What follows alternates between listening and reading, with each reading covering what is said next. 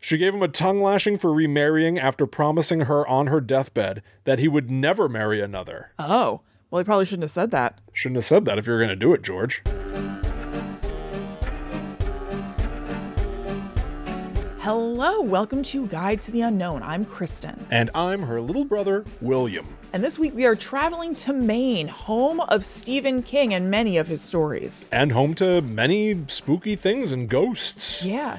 Have you ever Um, been to Maine? You know, I think I have. Maybe very, very briefly, I think I have. Hmm. Yeah. It looks beautiful.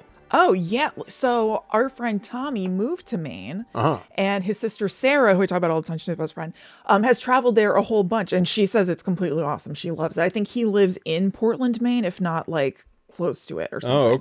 Mm-hmm. Oh, okay. Um, yeah, I, I I took a look at our statistics. Yeah. I haven't done this in a while. oh yeah. when we do like a location. We've done we've done location based episodes in the past where we find out I'm making this up now, but like we find out that Michigan Mm-hmm. doesn't listen to Guide to the Unknown. Right. So we specifically do an episode focused on Michigan Yeah. to see if it moves the numbers, Yeah, and a moves the naked needle. bid to get them to listen. Yes. I took a look at our up to date stats um, without being too gauche. Mm-hmm. Yeah. uh, Because it's relevant. Trust course. me, it's relevant. It's a, it's a humble brag, but I promise it's relevant. Great. Guide to the Unknown, the podcast form, the video ver- version is far down. And also, we wouldn't know that. I don't know if they show those sorts of stats on YouTube. Not quite. Yeah, yeah, Yeah. yeah. The audio version of Guide to the Unknown has millions of listens. Yeah. Millions and millions. Yeah. Okay. How many listens all Oh, time? God. All time. You can give either give it to me as a percentage. You can say 3%, whatever. Mm-hmm. Or you can give me a, a hard, fast number. Five people you think have ever listened to Guide to the Unknown in Maine. I know. I know the number. Okay.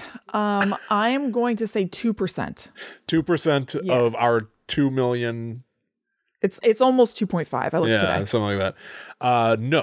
No. Okay. Uh, I uh, less than ten thousand people have ever listened to Guide to the Unknown in Maine, which constitutes about uh, less than 05 percent. Okay. Very good. So no one in Maine listens. Well, maybe they will after today. exactly. I'm We'll curious see. to see yeah. what happens. Bring them in. I'm very curious to see. yeah, we do have a main listener who is watching right now in Yeah. our chat because we record live on youtube.com slash gttupod every week.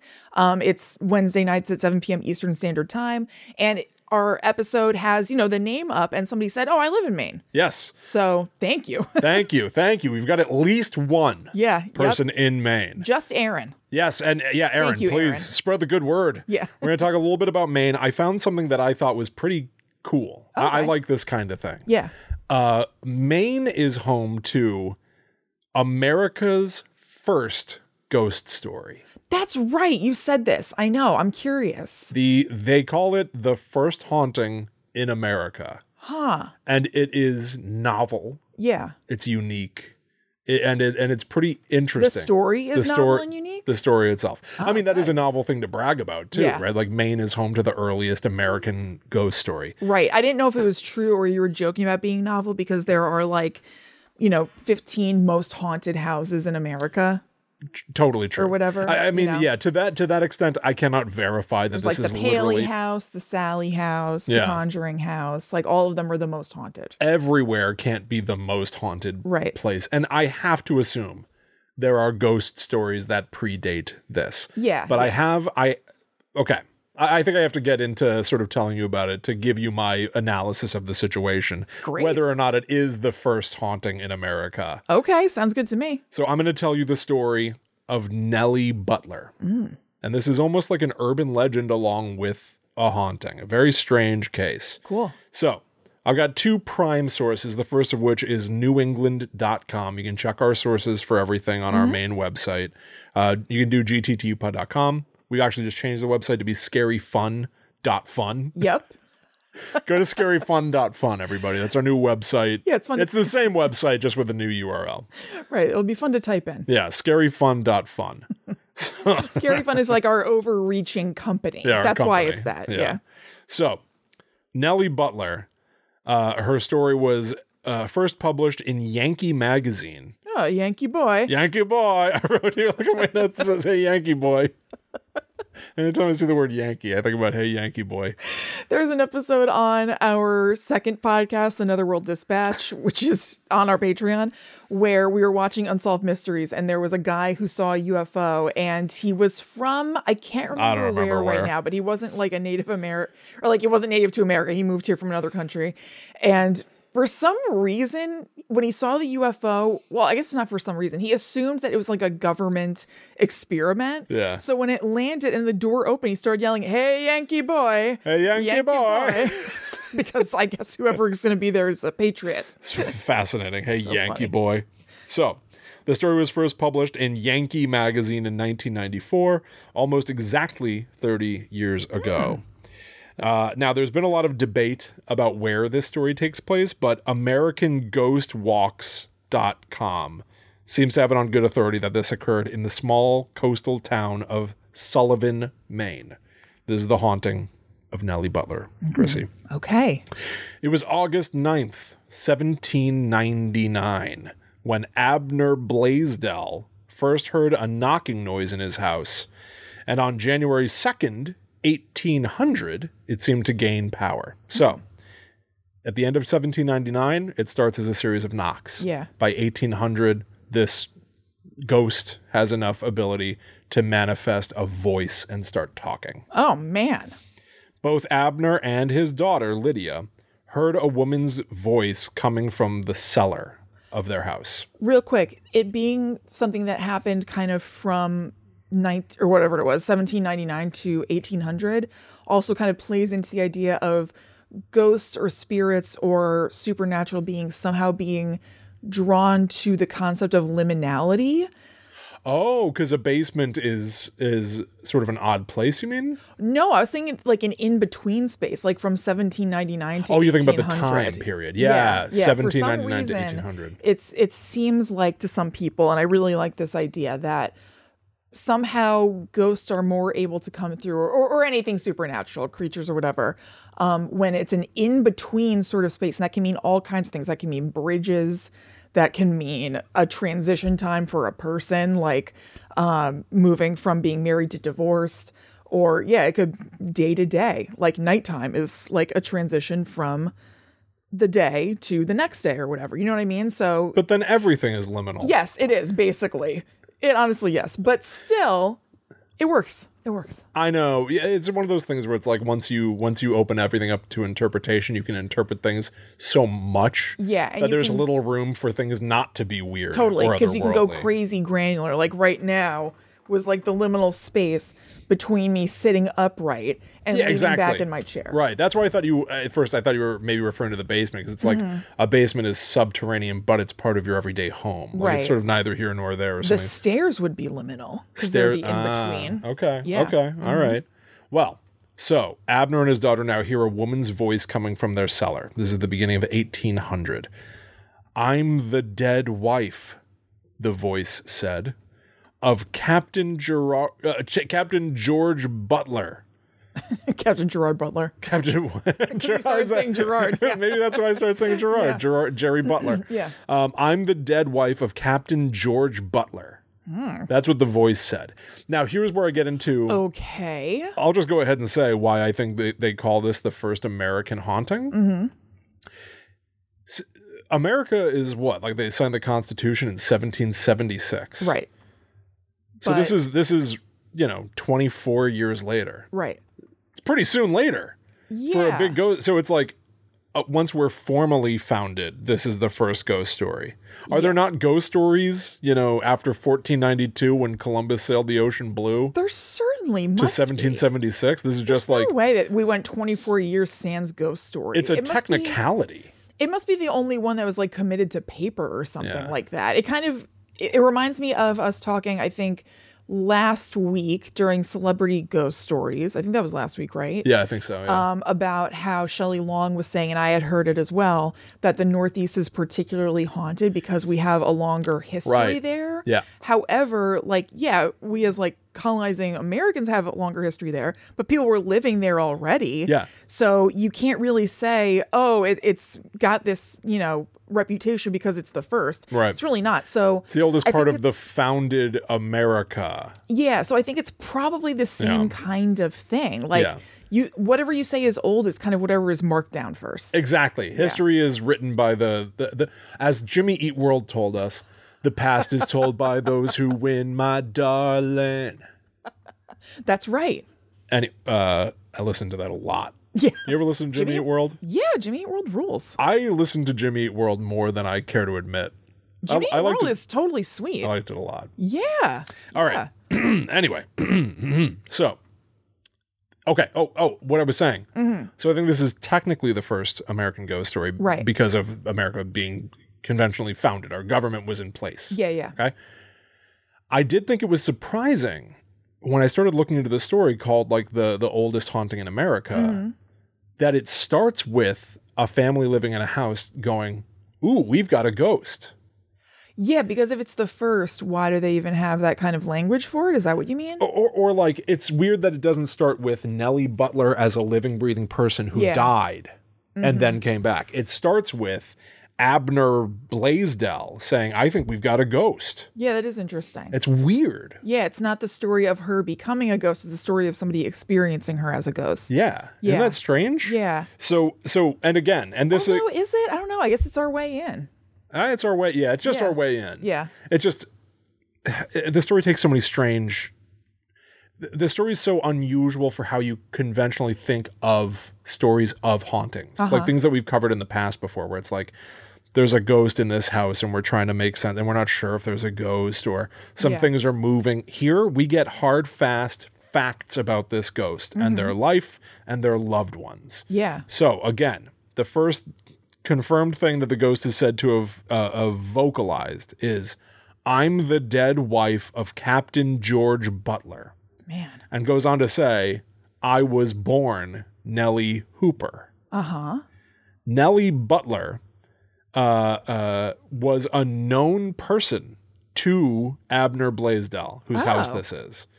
It's it's so uh, strange. I wonder why she didn't just start with that then. You know I what I, know. mean? Like, I'm Nellie Butler. I mean, maybe it was because I would assume at the time, I don't know, like men are kind of the more important marker of who you Ah, are. that's interesting. Yeah, she had to sort of like stake her identity. Y- Yeah, I wonder. I don't know. So Abner Blaisdell knew of Nellie Butler because she had only died three years earlier in this community, not Mm-hmm. in this house or anything, just in the general area. Yeah. So she died at 21 years old, three years prior, uh, in childbirth. The child also died.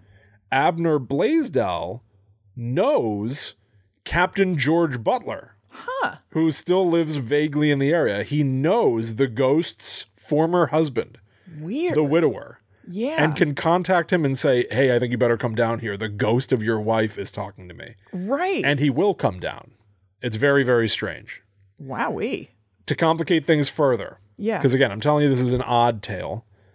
Abner Blaisdell has a 15 year old daughter named Lydia, who I wrote, like Lydia Dietz before her, finds herself drawn to the ghost living in her house now, She has a preoccupation with the macabre. as they say. Yes. It even made me wonder if Lydia Dietz gets her name from Lydia Blaisdell, That's an interesting idea. who maybe. was who was drawn to this ghost living in the house. right. Maybe. Maybe Lydia it's not Dietz- it- no, seriously. it's not impossible. Right. And I don't know. I, I Did should have Tim Burton write Beetlejuice? I think so. Okay. I- It's not whoever wrote Beetlejuice. It's not impossible that they read this story, It's not you impossible. know, and got some sort of inspiration from it. Completely not impossible. I'm now almost like kicking myself for not checking. Yeah. Also, does Beetlejuice take place in Maine? I think it's like a New Englandy, or maybe Does it's like seem like it. I'll a look. Massachusettsy type place. I'll find out. So uh, as you as you look that up, I'm gonna say here from American Ghost Walks, much like a classic poltergeist, what starts out as just audio haunting becomes something more intelligent and communicative as time goes on. And they also point out that a lot of this seemed to orbit around Lydia Blaisdell, the way that we talked about poltergeists. We have like an episode about poltergeists, and we talked about the idea that like a lot of poltergeist activity seems to orbit around uh, teens. Yeah. Mm-hmm. Like pubescent age people. Because there's a lot of hormones, a lot of energy going on, and that's where poltergeist activity seems to orbit. Yeah, and so people say that it's kind of like their kinetic energy and not a ghost. It's just Yeah. like basically if their hormones can be made physical outside of them, Right. that is what ma- is making clocks fall off of walls and stuff like that. Yeah. Okay. Yes, exactly. Yeah. Uh, by the way, Beetlejuice t- takes place in Winter River, Connecticut. Great name. Interesting. Yeah. Mm-hmm. Okay. So northeasty, maybe a stretch to to say that they're connected, but it does. But it it do- could still be inspired by. yeah. It still doesn't seem impossible. No. Right. I'm gonna have some more uh, upsetting information about Lydia, but I'll save it for later. Okay. So let's get weird. All right. So, as I mentioned, Abner Blaisdell knew people who were still alive related to this Nellie ghost. Yeah. Nellie Butler, aka Nellie Hooper, Right. before she was married. So, Abner Blaisdell was a sergeant in the Revolutionary War. And they say that because of that, he was, quote, brave enough to talk to whatever voice was coming out of the basement. I thought that was interesting that it's like, I've been in war, therefore I'm brave enough to talk to a ghost Yeah. I can. Yeah. I can do anything. kind of interesting. So, Abner knows Dennis Hooper. Mm-hmm. That's weird. That Dennis Hooper. I know. Dennis Hopper. I know. I almost said Gerald Butler before, Gerard. or Gerard Butler. Yeah. and now we've got Dennis Hooper. Huh. Strange. Anyway, Dennis Star-studded. this star-studded story. this Yeah. episode. So Dennis Hooper lives just a few miles down the road, and he is Nellie Butler's father. Okay. Okay, and her Why was her ex-husband last name not Hooper? because she got married to George Oh, Butler. Okay. She yeah, married yeah. George. I know it's con- all this name stuff. Yeah. Her dad is Dennis, and her ex husband is George. Gotcha. All right. So they get involved. Uh, they come to Abner Blaisdell's basement to talk to the ghost of their daughter and wife, respectively. So this is uh, this is what uh, Dennis, the father, Dennis Hooper, had to say. Quote: After w- walking five miles through a raging snowstorm, uh, Hooper joined Abner in the cellar and said, she gave such clear and irresistible tokens of her being the spirit of my own daughter. Hmm. Which i- is even just like an indication of the time. He had to walk five miles Right. through a raging snowstorm to to get there, which is like, Just like all of our parents get into school. yeah, uphill both ways. Yep. I, I did realize I, I had to walk to school. Yeah. Someday I, I'm going to tell that to Zoe, and it's going to be like, what? What it's gonna be true. are you talking about? yeah. Yeah. I know. I never did. So strange. Yeah. So um uh so he had to walk five miles in a snowstorm because it's the 1800s. Yeah. Not knowing what he's going to get himself into, and he gets there, and this voice in the basement of Abner Blaisdell seems to be his daughter. Well, thank goodness it was worth his while. Yeah, I to guess him, so. you Yeah, know? yeah. Similarly, Nellie had a living sister, Sally. Sally also came by, saying that the voice she heard in the basement, quote, brought fresh to my mind that of my sister's voice. Hmm. In 1800 speak, vocally, she sounded like my sister, this voice in the going on? basement.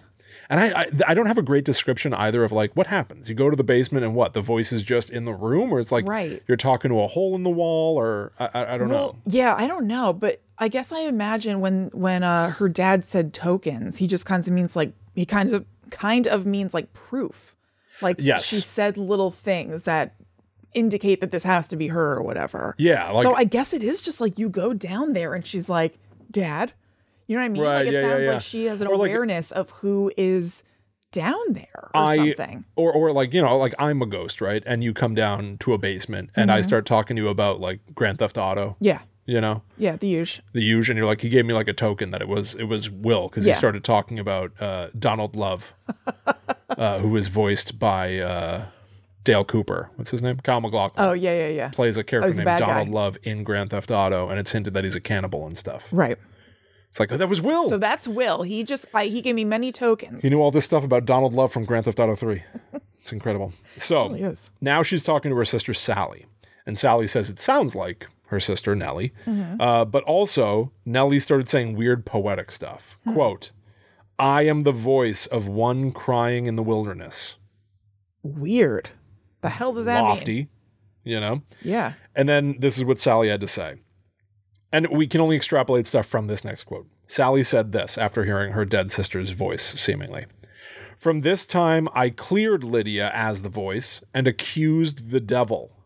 Oh. I'll read this. ag- I'll, I'll tell you what I think it means, then I'll read it again. 'cause Okay. It's 1800 speak, so Right. it's a little outside of our convention. Yep. She, I think, is saying, as anybody might assume, this house has a 15 year old girl in it. It's not impossible that this girl is doing this voice Mm-hmm. and making everybody think there's a ghost. Yeah. Uh, so the quote again from this time, I cleared Lydia as the voice. Right? I don't. Yeah. I don't think Lydia's doing the voice. Yep. Uh huh. It's not Lydia doing I the cleared voice. Lydia as the voice, right? and accused the devil.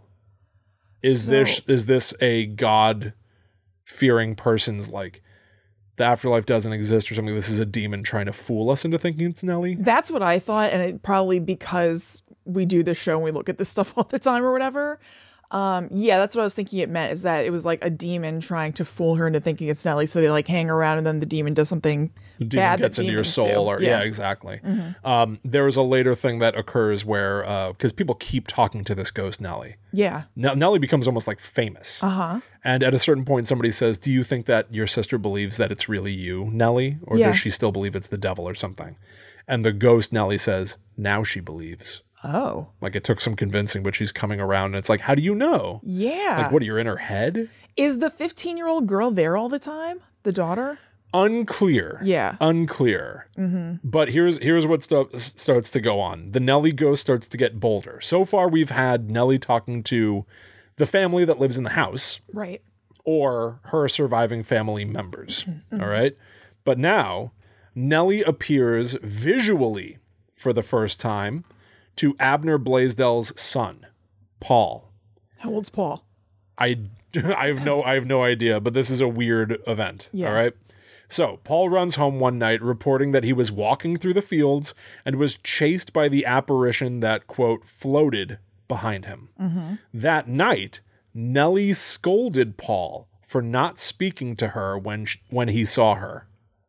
What? I appeared to you in the field, Paul, and you ran Why away didn't you from say me. hi to me? Why didn't you say hi? Yeah, I So- was right there. I wrote it's like a ghostly Seinfeld scene. Yes, totally. No hello? Yep, I was thinking the exact same thing. It's like an Uncle Leo thing. You could at least say hi. Yeah, right.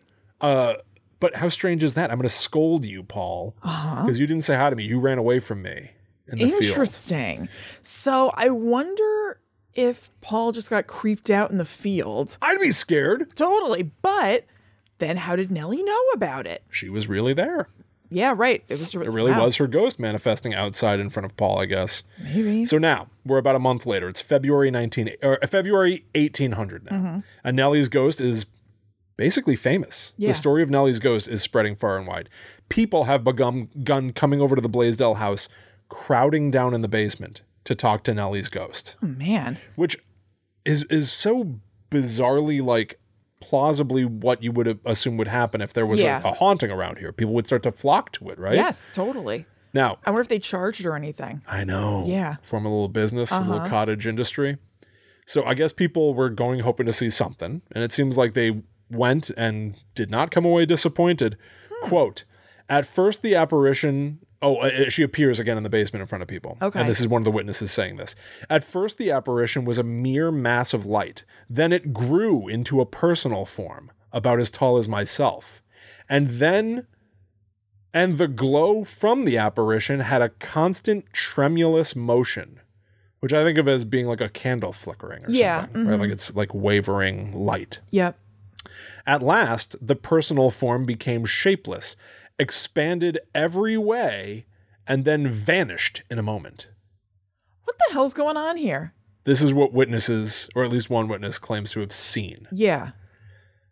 Now, Nelly has been doing this, uh, I guess, doing little shows for people, or people are coming down to gawk at the ghost of Nelly. I hope she feels like doing this. Well, I don't think she did. Nellie disappears for about four months. Okay. Stops showing up. All of Oh. Yeah, a if sudden, it's like a gone. daily, you have to do a little tap dance for people for God knows how many hours. Right. I came back and I had talked to this family for a while, and I got to talk to my loved ones who lived beyond my death. Right. And now all these people are coming here to like stare at me, and I have to put on a show for them and Yeah. stuff. So she disappears for four months.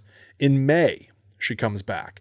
Abner Blaisdell asks why now that she's back, he's like, why are you here? Mm-hmm. Why did you come to the basement? Why are you only in the basement now? You never come upstairs. You never appear anywhere else. I guess aside Yeah. from the field that one time in front of the, the, his son. Yeah, I kind of forgot that there's the question of why even at their house. Why are you in my house? Why are you in the basement only? Right, like not why not your father's house or your late husband's house? Yeah. More specifically, he seems to be worried about why only the basement. Okay. And she says that she's only in the basement because she doesn't want to frighten any more children. Which I wonder if that's a reference to Paul. She tried to appear in front of that son Uh-huh. Paul, and then he ran home and she scolded him for not talking to her. Right. Now she only she just stays in the basement. Well, I mean, she was only staying in the basement before that though, right? Yeah, I guess she had the one sojourn out. But maybe like then maybe, maybe- before she like set up camp in the basement, maybe, Maybe. she had scared a child in the town or something. You're right, maybe. Who's to say? I don't Right. know. But she doesn't want to be scaring people. She ju- what am I supposed to do? This is what I am. I'm a ghost now. Yeah, right. so People you're are like, afraid of I- am me." going to go somewhere where there aren't like a ton of people for me to scare. Yeah, exactly. And you have to wonder what the clergy thought of all this, right? I d- William, it came to mind. Yeah, Oh, I can answer that question for you if you'd like. perfect. So there's a holy man in town named Reverend Cummings. He's skeptical of Mm-hmm. the ghost of uh, Nellie Butler, nee Nellie Hooper. and he does not like the idea that his flock is believing in this ghost, Mm. right? It's a bunch of hooey. Yeah, So, quote, in a foul temper, Cummings. I mean, I guess it's sacrilege because sacrilege, it's yeah, yeah, yeah. like people aren't supposed to be essentially rising from the grave. yeah, exactly. You Yep. know, that's the domain of one hombre. Uh huh. The Yeah. one and only. Yep. So, in a foul temper, Cummings strode through the fields to Abner's house, which I picture. We already know that it took Nellie's father five miles through a snowstorm. I like to think of this reverend having one consistent foul temper, even though Right. it takes like Just five hours to stomping. get there. Yeah. It never wavers. He doesn't get angrier. He doesn't get less angry. Nope, he just gets there and stomps. it's status quo anger. Uh, suddenly, before him was a woman, quote, surrounded by a bright light. At first, her form was no bigger than that of a toad. This again, Quite small. this again is where this is just an unusual haunting. Yeah. Right? We've already got the idea that This is great. I think it's I think it's fascinating. Yeah. I, I I I can't believe I've never heard these things in ghost stories before. No. Her ghost is there, and her loved ones are able to come and visit her. Right. That's weird. Yeah, it totally is. And now she's appearing before the Reverend, the good Reverend And maybe it is Cummings. that she could go and be in their houses, but like, I don't know, maybe they don't have basements. It seems like she has found a safe space where she's not going to feel bad about scaring anybody. Or maybe she's able to draw power and manifest because of the 15 year old Lydia. yes, that's right. Right? That's not right. impossible. Yeah. Yep. Uh, so she appears in front of the Reverend, at first no bigger than that of a toad. She then grows to a full height, a full height, and that convinced the good Reverend. Now he's a believer. Oh boy, he wasted all of that foul mood on the way over. I know, Yeah. all that steam. yeah.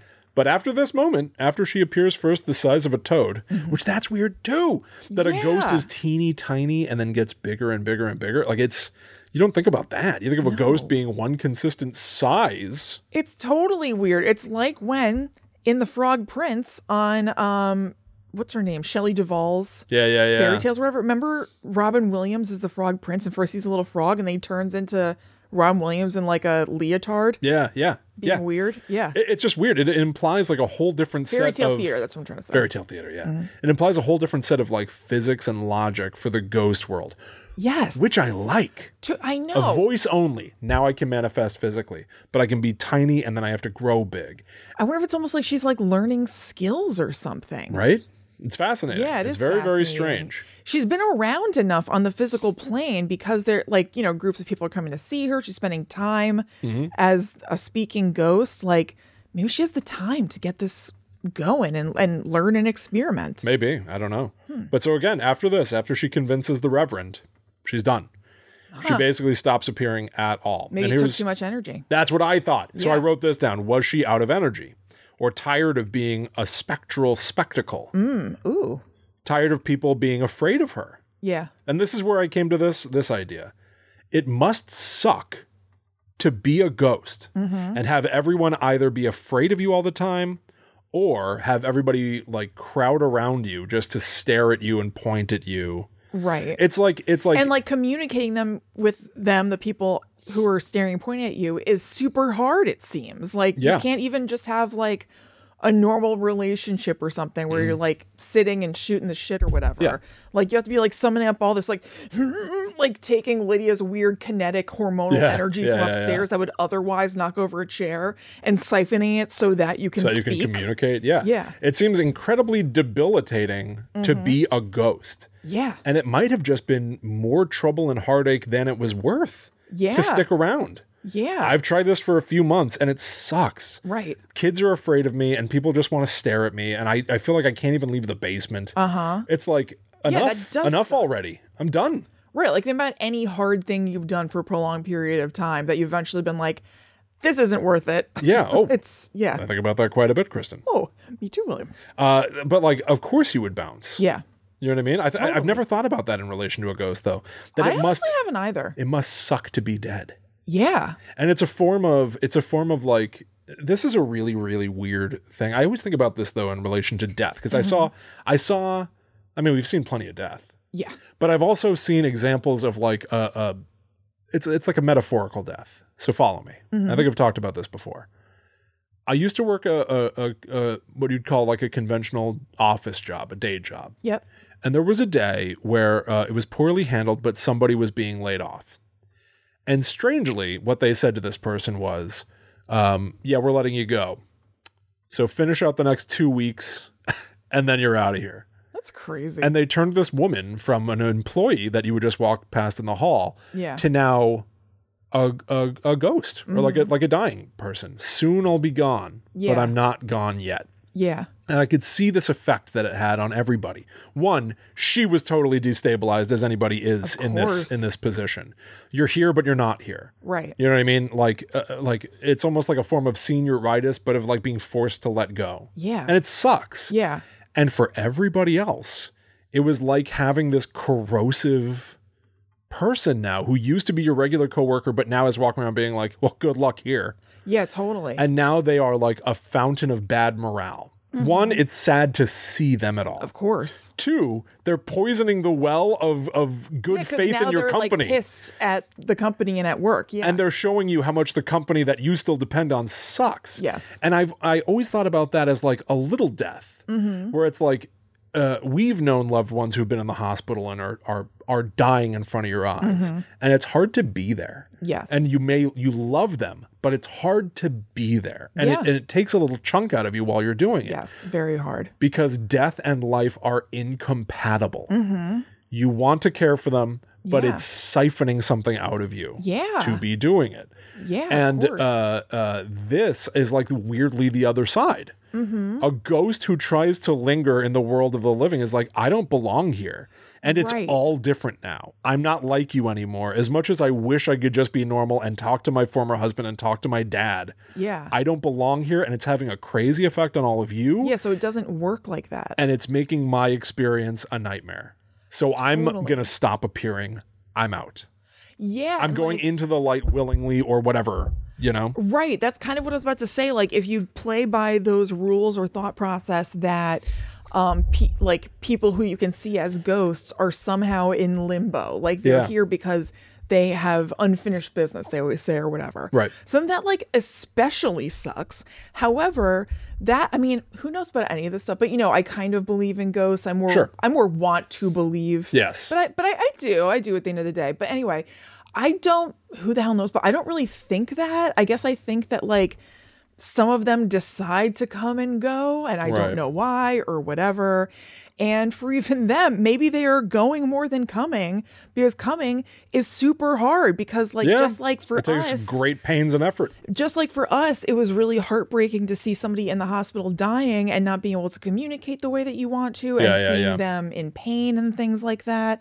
Like it's sort of flipped where like the ghost, they can't communicate they want to with us now. Yeah. mm-hmm. And it, that that is painful. And Yeah. for them, because they're already dead, they have an out that we don't have because we want to stay with our loved one until they Right, died yeah, or yeah, whatever. But for absolutely. them, they're like, I'm already gone. They're not even sure I'm here at all. I think I need to accept it. because like they don't Yeah. know if ghosts are real or not. They can't Right. They always keep t- they keep questioning my Yeah. my existence. they can't hear Or me being like they scared can't of always me. tell that i like you know Yeah. nudged a door or something so why don't i just call the whole thing off It's time. and i'll just like peace yeah, that's very interesting. That- yeah, it- it's who knows I, it's something I've never thought about before Me in neither. relation to ghosts. It's very and, and so I, I love that it comes from. I, I love the the idea of being able to like the first American ghost story is fascinating on all these levels. it really is It- It's just so strange. Yeah. Now I do have I do have some uh, conf- conflicting info Mm-hmm. from my my two prime sources uh, about the upsetting Lydia stuff. oh right uh-huh Ready? Mm-hmm. So, AmericanGhostWalks.com says that you know they say ghosts have unfinished business yeah they sort of posit, or just in relaying seemingly facts from the era, that the ghost of Nellie had a goal, okay and the goal was to get her widower, her former husband George Butler, to remarry. uh-huh And uh, he wanted Mary her. lydia Yeah, she she seemingly wanted him to marry Lydia. Hmm. He was 29, she was 15. not good It's the year 1800, everybody. yeah Lydia was quote unquote reluctant. Oh, you don't say. that sounds right That's surprising. But I guess what? The ghost was insistent? Or George? Mm-hmm. oh Come so on. they did get married They get married. okay Now, at some point dur- during the Nelly haunting, George comes to the house and he asks, Who are you? Mm-hmm. Here's the response from the supposed ghost of his wife I was once your wife. Which is a very, like, don't just say nelly yeah. Yeah. I was once your. It's like it's like a Christmas Carol. It's Dickensian. Yeah, It's like, yeah. In life, I was your partner, Jacob and Robert Marley. right just say your names dude I was once your wife. Do you not remember that I told you when I was alive? Do you not remember? I told you I did not think I should live long with you. oh yeah this is very it's ghost talk Now we're getting real ghosty and weird, right? It's Yeah. like accusatory and like I, I don't remember, hon. What does that What mean? I don't Yeah. remember. Right. So, the ghost of Nellie supposedly then predicts to George, "You will marry Lydia, Mm-hmm. and Lydia will die. oh She will die in childbirth, like me." One year later, Lydia dies in childbirth. oh Sixteen. oh Here is where the conflicting information comes in. Okay. That's the upsetting stuff. We're, Yeah. we're through the upsetting part. okay here's what newengland.com has to say which is not a rebuttal to that but just is a It just- Mm-hmm. confl- it just doesn't jive newengland.com claims that n- the final appearance or one of the final appearances of nellie's ghosts uh, ghost was she appeared before her former husband george butler to give him quote a tongue lashing for remarrying So that is in conflict. total conflict Yeah, it's not that she wants him to marry Nellie. Now she's pissed that he did marry Nellie. really raked him across Or not the Nellie, coals. uh, Lydia. Yeah. Lydia, yeah. She gave him a tongue lashing for remarrying after promising her on her deathbed that he would never marry another. Oh, well, he probably shouldn't have said that. Shouldn't have said that if you were going to do it, George. So really, it's on George. So Seems like he deserved the tongue lash. it seems like it's on George, if I'm being perfectly honest. Listen, that that is supposedly the first American haunting. Now, I do think that it's because it's the closest to our founding, Yes. 1776. Yeah. Yeah. Seems like there's got to be something else. of course. I mean, and, and also it's the closest documented to Right. our founding. Yeah, exactly, Like, there's yeah. no way that for 24 years Yeah. of our founding, Of our if not, like, founding. the, If not- if not existing, Millennia prior. yeah, like but- no ghosts happened. I know. But so there you go. Nellie died. Butler, Yeah. the ghost of Sullivan. it's even a Maine. good name, Nellie Butler. I know Nellie. And I Yeah. Mm-hmm. even think about Nellie from like Haunting of Hill House. Yeah. Nellie Butler, Nellie Hooper. Like all these names are like very comforting, like Americana they're satisfying. Mm-hmm. type names. Spielbergian. Yeah, yeah, Yeah. they are Spielbergian. Yeah. Awesome. Well, I am next going to tell you not about the first ghost story in America or Maine, but one of Maine's most famous residents. Who undoubtedly knows the story of uh, Nellie Butler. I'm sure, I'm sure he does, Stephen King. But I'm going to tell you about that right after I make sure I tell you about, first of all, I will get to Patreon, which I always do. Very quick, I just want to say thank you so much to everybody who was so friggin' nice about me last week saying that I got laid off and I thought I did a crappy show. Um, so many people were so nice and reached out or commented and whatever. And I just wanted to say thank you so much to you all. It really does mean a lot. And it was incredibly sweet and unexpected. Um, so thank you. Those are just the ones you saw. I had to delete William! hordes and hordes of comments Mm-hmm. saying that you're a phony, saying that you you stink, and you suck, and you, you suck. And They said you, they said you suck. Rats! no, it's been like a bizarrely. I, not that you guys aren't always heartwarming, but it's been like an course. especially heartwarming week. I really didn't even God think damn about that it, but world. thank you so, so much. Makes me want to fish for it more. often. Uh, you'd be amazed how much in the past week, Kristen and I have just been like, I love doing Guide to the Unknown. yeah, like, like, this people are is Oh, so friggin' a nice. comforting, good place, and uh, Totally. it's it's due, frankly, to to all of you being so supportive. So thank you. Absolutely. Thank, Thank you, you, thank so you. much for that. Um, but our normal spiel, which I'll Yeah, get to yeah, so yeah. we can move on, is that we have a Patreon. It's patreon.com slash gttupod. And if you join us over there, we have a bunch of different tiers. You can see which one you like the best. Um, we have a whole second podcast, as I mentioned earlier. I said it's called The Netherworld Dispatch. It comes out every Monday. Um, our demon tier gets all of those weekly episodes. And we have other tiers where you can get them bi weekly, so every two weeks, or monthly. You just check it out and see what works for you.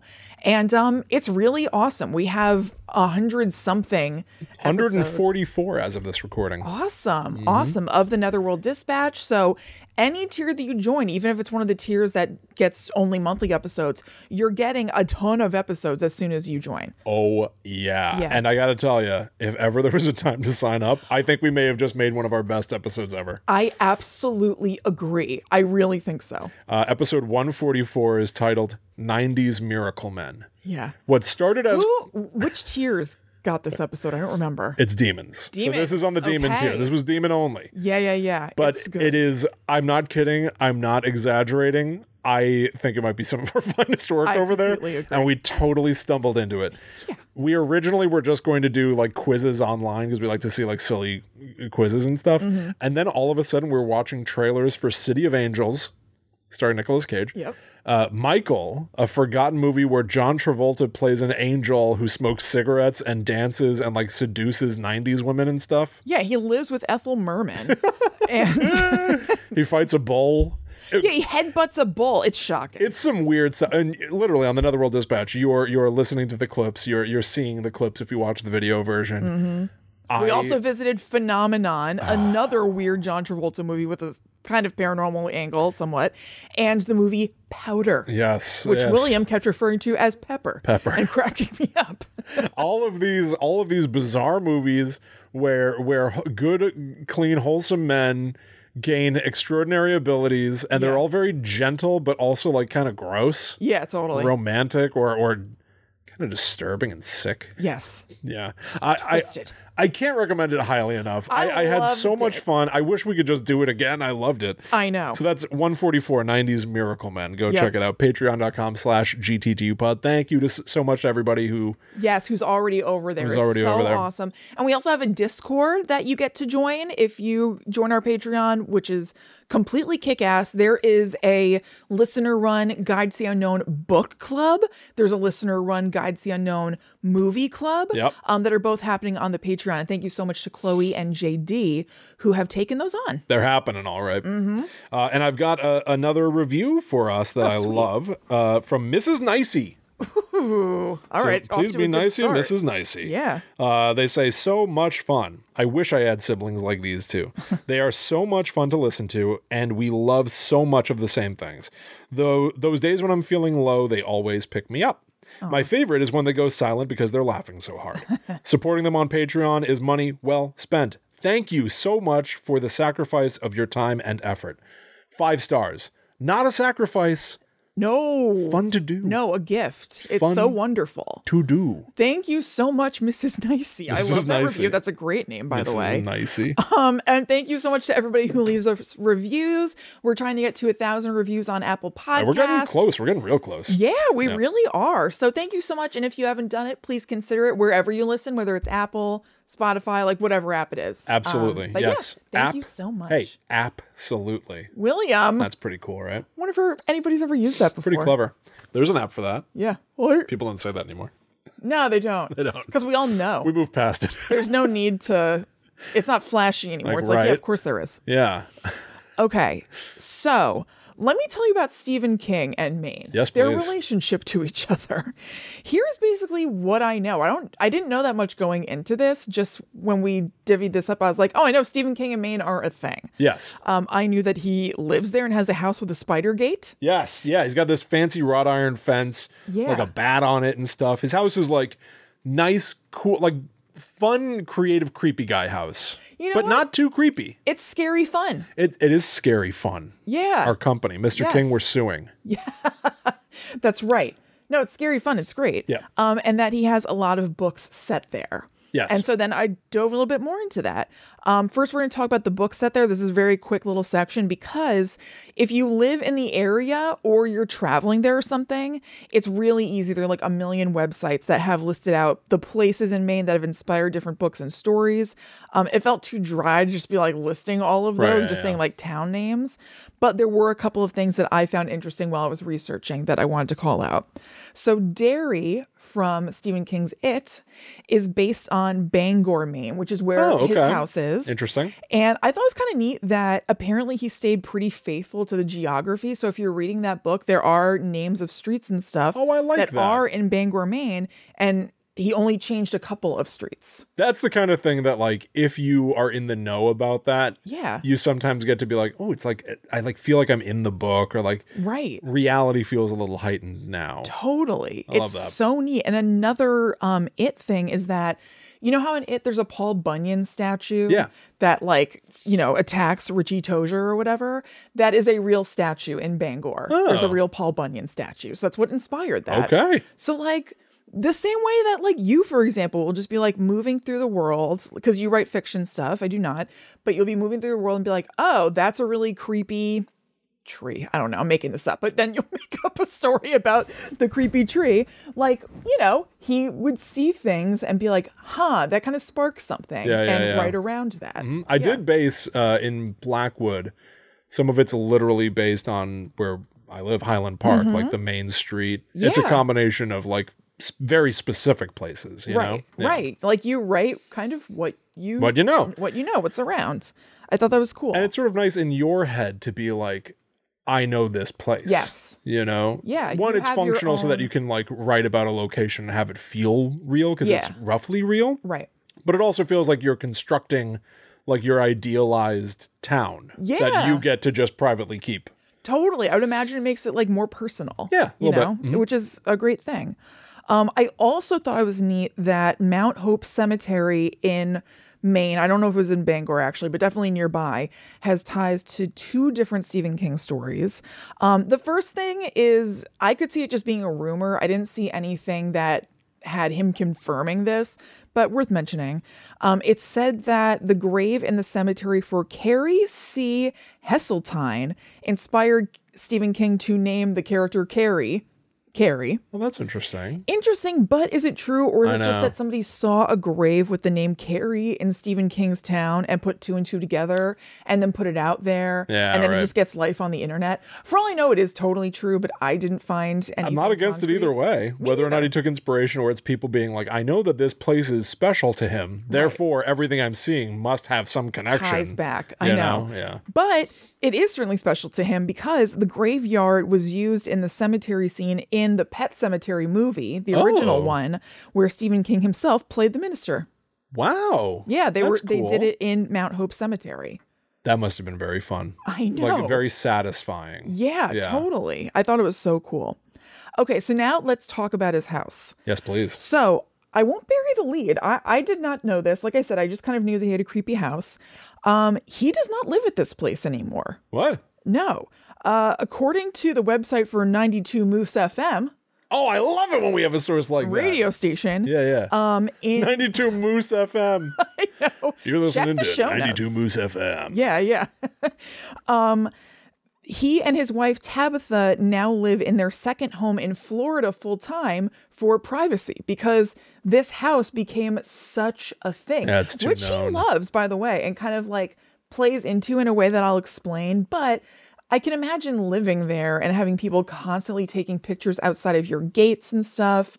Um, not ideal So what's his address in Florida? let's yeah, I let's know. send everybody there. I know, just head down there. Um, so yeah, because this is like so distinctly Stephen Kingy in a Yeah, way that I'm yeah. going to describe in just a moment, it has become a tourist destination f- for people around the world because there are Stephen King super fans who this means like Yeah. so much to, where it would be a big deal to go visit Stephen King's house. I can totally see that. I can, I can totally, totally, see see, it. Um, so they take pictures in front, and I understand because it looks awesome. That's going to make for a good picture. So the house itself is this like awesome old Victorian house that's like kind of like a rusty blood red color with off white trim. And then the black fence lining the property is sort of the star of the show. Like, I think this is what people really think of and look forward to seeing when they go to see the house that. Yeah. um, you know, it's always hard to kind of explain these things, but I'll try.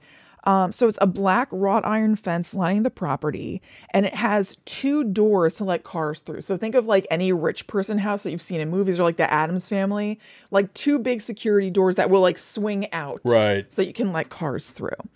And these two doors that can swing out have half a spider web arching across the bottom, so like half a circle. And then above that on each door is a spider with wiggly legs. And then on, on either side of the doors are these higher extended sections that have something that I was having a hard time getting a grasp on, to tell you the truth. I couldn't tell if they were bats or if they were gargoyles on the top. They have these kind of like arching, rounded in wings that are sort of spiky on the bottom. And then um, I also saw something and did see a picture of three headed dragons that are adorning the fence somewhere. And I-, I can't really tell what is what. I also think it's not totally impossible that, like, further down the fence, maybe there are bats and maybe these are actually the dragons.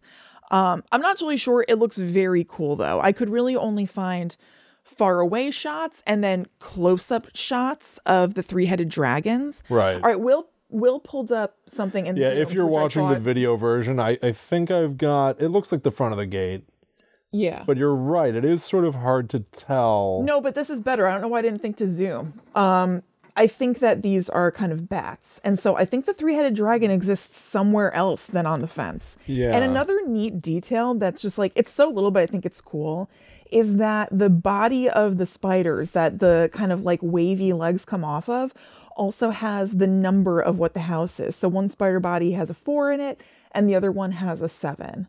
And then the top of the gate is like kind of weird. It has like, I don't, it almost looks like Maleficent's horns. In Yeah, A way. It also kind of looks like boobs. It's just like Oh. two big, like arching things that have sort of a curve outward on the top, like the Maleficent horns. I'll tell you what, uh, something that I really like about, and I don't think you can see it on the present version of the Guide to the Unknown logo, but the first Oh yeah, you're right. the, the when you if you look at the Guide to the Unknown logo when it's just trees, not the version with our picture on it, Yeah. but we have this like tree line, this black trees on a green background. It was was our podcast logo for a long time. Uh, the trees in the middle have this weird swooping thing that makes them look like demon horns. Yes. which I always liked. Yep. and this gate. You're right. The Maleficent horns kind of motif. I, I like that quite a bit. But Mm-hmm. I do you're- too. Now that you said boobs, I can't not see that, I know. which is distracting. Oh. I know. That's what I saw first, really. Like when I looked at the gate, I was like, it looks like a set of boobs. And then you see all the other cool spider detailing and everything. Yeah. Um, you know, it's fine. Boobs are cool. but it is distracting. Yeah. Yeah. I, I was seeing cool demon stuff, I know. and you're a pervert. William, I'm just a person. Uh, so the fence was made by somebody named Terry Steele. Whoa! What a fortuitous Whoa. name for a blacksmith. born to do it. I know. How cool is that? Um, so apparently, there used to be a plaque on the fence that said that it was made by him, but that was stolen, which sucks. And he said that people assume that the Kings had some input on the design or that they designed it themselves because Right. it's all this creepy stuff. Um, but they actually didn't. Tabitha King, Stephen King's wife, saw Terry Steele's work in an art show in 1980 and asked if he'd be willing to talk about doing a project for her. And he didn't know who she was or anything. And then here's a quote from him. And again, links in the show notes um, where this is from.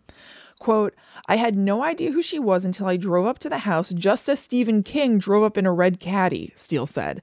They gave me full license on design with no suggestions as to subject matter other than to have the project reflect who Stephen King is and allowed me any time necessary to complete the project. Um, which is really neat. So the dream. Oh. yeah, I know. I The know. dream. Do I do know. do what, you, will do. for as Yeah. long as it takes. Yeah.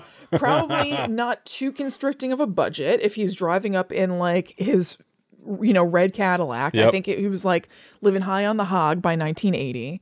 And Way uh, up on that hog. yeah. And totally awesome.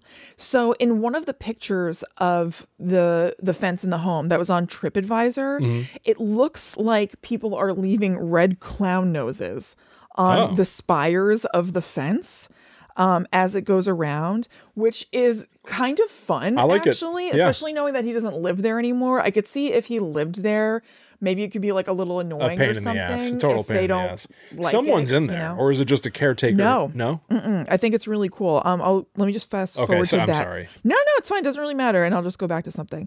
So, what they did is everything reports that this is actual and current and happening. Okay. However, when you go on Stephen King's website, I don't think this is I don't think this is a current thing. I think it's something that they wanted to do and it seems to me like perhaps the pandemic got in the way. Ah. Um so on his blog in 2019, Stephen King wrote that there's a lot of ins- misinformation going on about his house and people saying that it's a museum now and stuff, which Uh-huh. I saw, and it wasn't the case. He said that he applied to have it turned into a nonprofit that would house the archives of his works, which had previously been at a university in Maine, maybe even like the University of Maine Right, or yeah, whatever um, and that it won't be open to the public, but the archives will be available for researchers and scholars to review by appointment. Huh. And he was also planning for it to become a writer's retreat where writers would live in the guest house that is, you know, just set off from the main house or whatever. And, and they would have access to the main house to look at the archives or whatever. And he wanted it to be able to host up to five writers at a time. That's really cool. Isn't that so cool? But on his blog where he wrote that, he said that it was going to take a year or two for all of the necessary paperwork to go through on Yeah, uh-huh. this. And then obviously the pandemic happened and there weren't any newer um, articles about this on his blog. And everything that I read seemed to be referencing stuff from 2019. So I don't know that this has actually happened yet. yeah. For who yeah. knows what reasons, you know? That's interesting. That, it's Um, a it's a wonderful idea. It's a great idea. I think it's really, really cool. Um, but you can, er, uh, anybody can stop by and take pictures of the fence. Um, but the inside, it seems like it's become just sort of a rumor that it, it's a museum now and that you could go see his original works, and it's not true. which itself is kind of cool. I like that. I Yeah. like that h- he's almost like he's a folk hero Mm-hmm. or like a local hero, Totally. and I like the idea that there's like m- misinformation or like a misunderstanding about the I the life know. and times of Stephen King. Yeah, absolutely. That's kind of cool. And I The, the bet a house lot is of- as much a legend as as he is in a way. yeah, totally. And I bet a lot of people think that he still lives there. I did. I didn't know that. I thought he lived there. Yeah, Yeah. for sure. um, so, uh, yeah, I, I think it's fun. I think it's time to move. Tabitha. Tabitha, they're leaving Pack up the noses house. again. I slipped on another damn nose. It's time to move to Florida. We got to get out of Time here. to move to Florida. Get away from all these noses. Oh, yeah. Yeah. talking like that guy. Slipping on What's the- that? What's that man's name? sli- sometimes, sometimes Florida is better Well, you're doing the I know. you're doing the John Lithgow version. because I can't do that other one. Slipped on another nose down by the road. Car slid man's across name? all these noses on the road. the Rudd. Fred Gwynn. Well, yeah, but what's the name of the character in? Oh, I don't know. We're being the caretaker from Pet Cemetery. Pet Cemetery. Yeah. I started listening to Pet Cemetery recently. Oh, really? Do you Yeah. like it? Yeah, I like it quite a It's bit. narrated by Michael C. Hall, right? yeah, it is. It's distracting. Because he's so good, but like I only hear Dexter. Yes. You know? I actually think I have Pet Cemetery in my library, and I think I started it and didn't finish it for whatever reason. Because he, I think he just sounded like Dexter or Mm-hmm. I know. whatever. Um, Yeah. I, I really, since we started doing podcasts together like 10 years ago, Mm-hmm. I've become a real Stephen King fan. And I was Yeah. not in the beginning. I remember being kind of like the the folksy quality of Stephen King stuff Yeah. would have a habit of sometimes like shutting me down. Yes. Uh, a- and uh, uh, but over the course of years, I think from looking at spooky stuff and occasionally like we did book reviews of some of his Mm-hmm. stuff on our old show, book club, schmuck club. Like I feel like I really at some point clicked with like I'm like, oh, I get it now. I see it, and I Yeah. like he really is like a lot of people go like, oh, he's just very prolific. He writes a lot. And it, people make fun of him think where it's they're just like his that. endings are bad and he writes gross sex stuff and that's true. Yeah. Yeah. That's really true Yes, it is. but his ideas just the Oh, pure yeah. simple ideas themselves alone forget being how prolific as he is his ideas are amazing It's incredible how creative he is. I haven't really Yeah. come. Ar- I would say I'm a fan loosely. I haven't really come around to. I, I don't know. There's a lot of stuff that I, it's just like not totally my taste, but I really, really respect him and like him. Like Yeah. there are pl- plenty of things that are annoying or like not my jam or whatever, but like. What a cool guy. What a cool life. Mm-hmm. Yep. How amazing that he has given all of these stories to the world Mm-hmm. and so many of them have like resonated with people in such a like deep and meaningful way. Yep. He has given so much enjoyment to so many people. It's true. And in It's- a it's spooky amazing. way. So I just enjoy that theoretically. I'm like, I love Yeah. that that's a thing. I think he's awesome. He's not always my cuppa. Sure. But like, I think he's great. He's like an institution. he is an institution, and like a living legend. undeniably Like, yeah. what a cool guy. no when you when you think of him as being a cool guy you ever see that segment of creep show where he gets covered in moss Yes. like that's a cool guy Look at this cool guy. Look at this cool guy right here. He's going like, oh, what?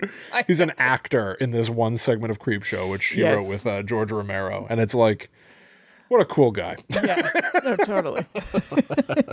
but yeah, I mean, great. Many kudos to Mr. King. yeah, I know. Um, so there is something else about their house that I think is so so cool, and it doesn't get a lot of player attention, completely understandably, because it's on the property of their house. It's not like outside the gates where people can be taking pictures of it or pa pa- be taking pictures in front of it and stuff. Um, there is this wood sculpture made from a tree trunk that is so friggin' cool, and um, I love it. So I'm going to tell you about it. Okay. So in 2020, Stephen King tweeted, There was a dead ash tree in our front yard. My wife, Tabitha, had an idea to turn it into a sculpture featuring books and animals. The sculptor was Josh Landry. He did it with a chainsaw. It is completely wild. It is one of the neatest things I've seen. And it's going to be hard to explain, so it might be a good one to Google. But I think it's really neat because it preserves the idea of being a tree while still having all of this, like, kind of batshit stuff carved into it. Because I've heard of chainsaw. I've seen chainsaw carvings of trees where they like take a tree Mm-hmm. trunk and turn it into like a dolphin. Right. Now it just looks like a wood dolphin. Exactly. This still has branches and stuff. Yeah. That there's like a giant owl perching on, that there are, I guess, ravens or something perching on. And like if you look at the bottom of it, the trunk is still preserved. It's almost Yeah. like a little cross section of the trunk that you can see. So it's not pretending not to be a tree, it's incorporating everything. And I think it's the neatest thing. That is really cool. Um, So let me see. Sorry, I lost my place. So um, I mentioned the branches with birds and an owl, and then the front of it, it kind of looks like a bookshelf was carved into the trunk in the front with books, a cat curled up, and a corgi, which the artist Landry did as a nod to the king's love of corgis, including Molly, who Stephen King refers to as the thing of evil on Yeah. Twitter. So she's kind of become like a little uh, mascot almost for Stephen King. That's cool. Um, the carved bookshelf is standing on human legs, which are standing on a section of the stump. So again, it preserves those natural elements. And the back has a dragon popping out of the tree as a kind of nod to Stephen King's book, The Eye of the Dragon. Um, the artist said that Tabitha actually suggested that. And I think it's really sweet how it seems like Tabitha is really involved in the artistic side of their home. Like she kind of like pulled in or sourced the guy for the fence. Yeah. Um, she also was really involved in the design of this tree trunk. And I actually didn't write it down, but he said that she said something like, you know, I want to nod to his work. Like, I think it'd be cool if there was like a dragon or like talons or something, because he really likes that sort of thing.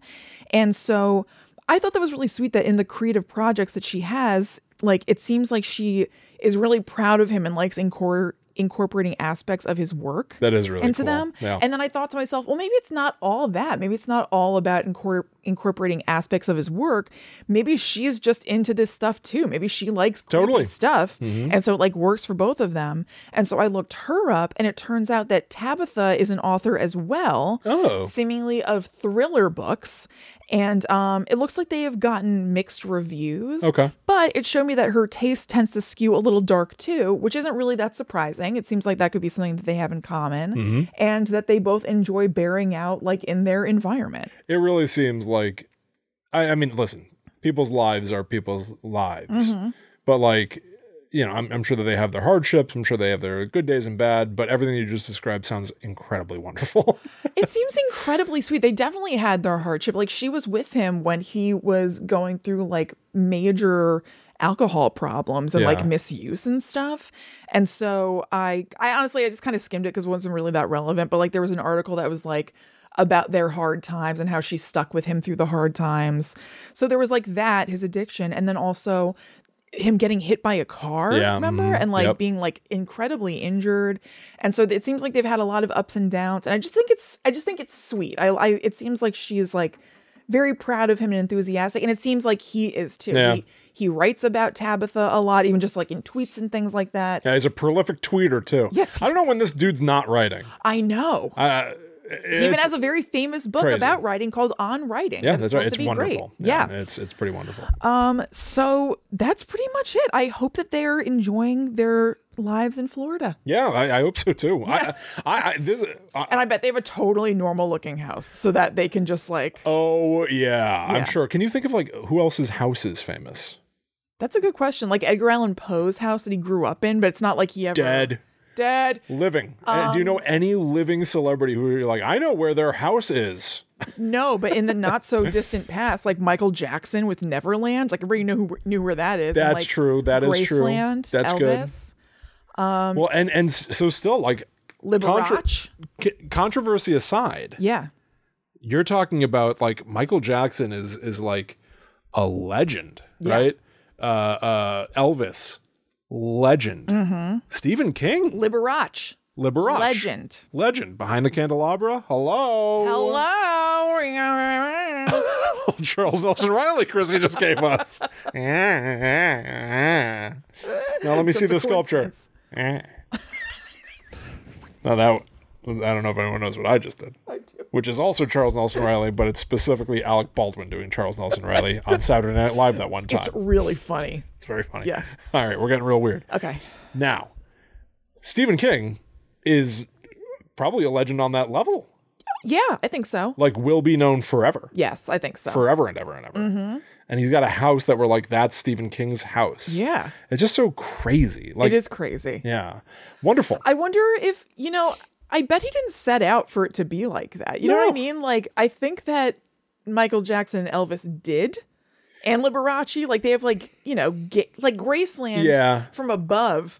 Like if you look from a plane, it said like Graceland, I think, in like flowers or something. like exactly. And like, think about like how much. I mean, think about how Elvis dressed. that. a flashy guy. He he wanted the attention. He's not right? going uh, incognito. And like Liberace had like crazy gates with musical notes on Mm-hmm. them. Neverland, I think, also says Neverland on the front and like Yeah. seems the, like a hellscape. the the the musician world of showbiz is that like real flashy, gaudy, Right. look at me, love me, want me kind of life. Shower me with kisses Mwah, mwah, mwah.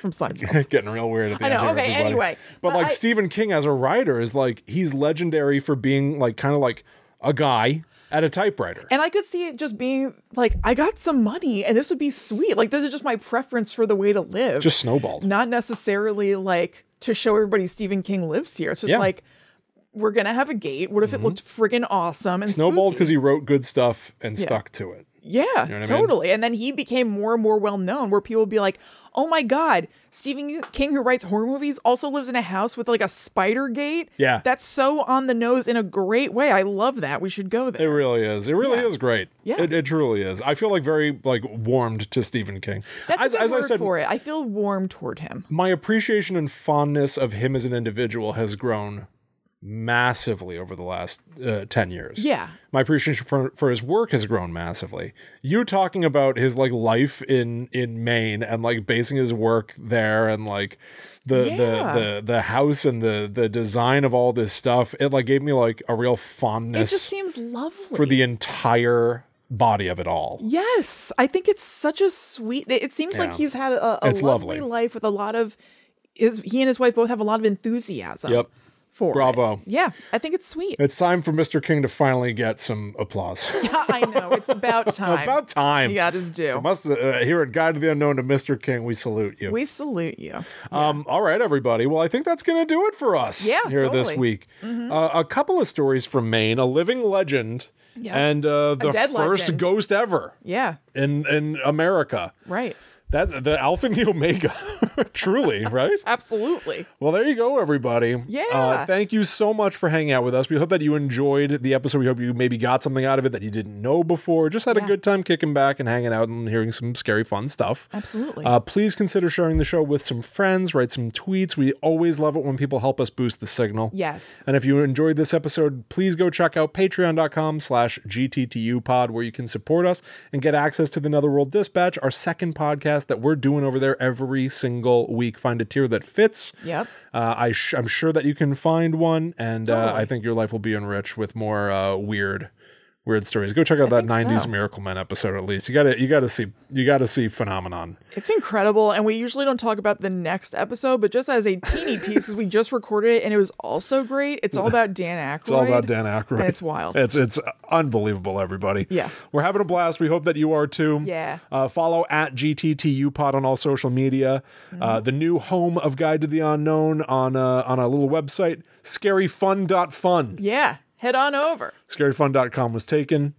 They wanted Scaryfun.fun. thousands. And then we looked at scaryfun.fun and we were like, It's kind of funny. I like it. Yeah. scaryfun.fun. Right. Why not? So go check that out. It's got all of our shows, everything, maybe maybe future stuff. It's where Yeah. in the future it's where I plan to post some writing, Yeah. old and new, maybe Mm-hmm. some articles and stuff. Uh we'll expand expand our little fiefdom a little bit, I think. Absolutely. Yep. Um and uh You can also follow us on social media. I am Yeah. at Chillin' Kristen. I'm at The Myth Traveler. And uh, we'll see you next week, everybody, for more weird, strange explorations. Who knows what's out there? But until that time comes, we must travel. Back to the netherworld. Go we. Back to the Dark Tower. Oh, that's right. We're all part of Stephen King's multiverse, you know. Oh yeah. That's the thing that I Actu- think. The knowledge that he had written himself into that story is what had initially soured me. Yeah.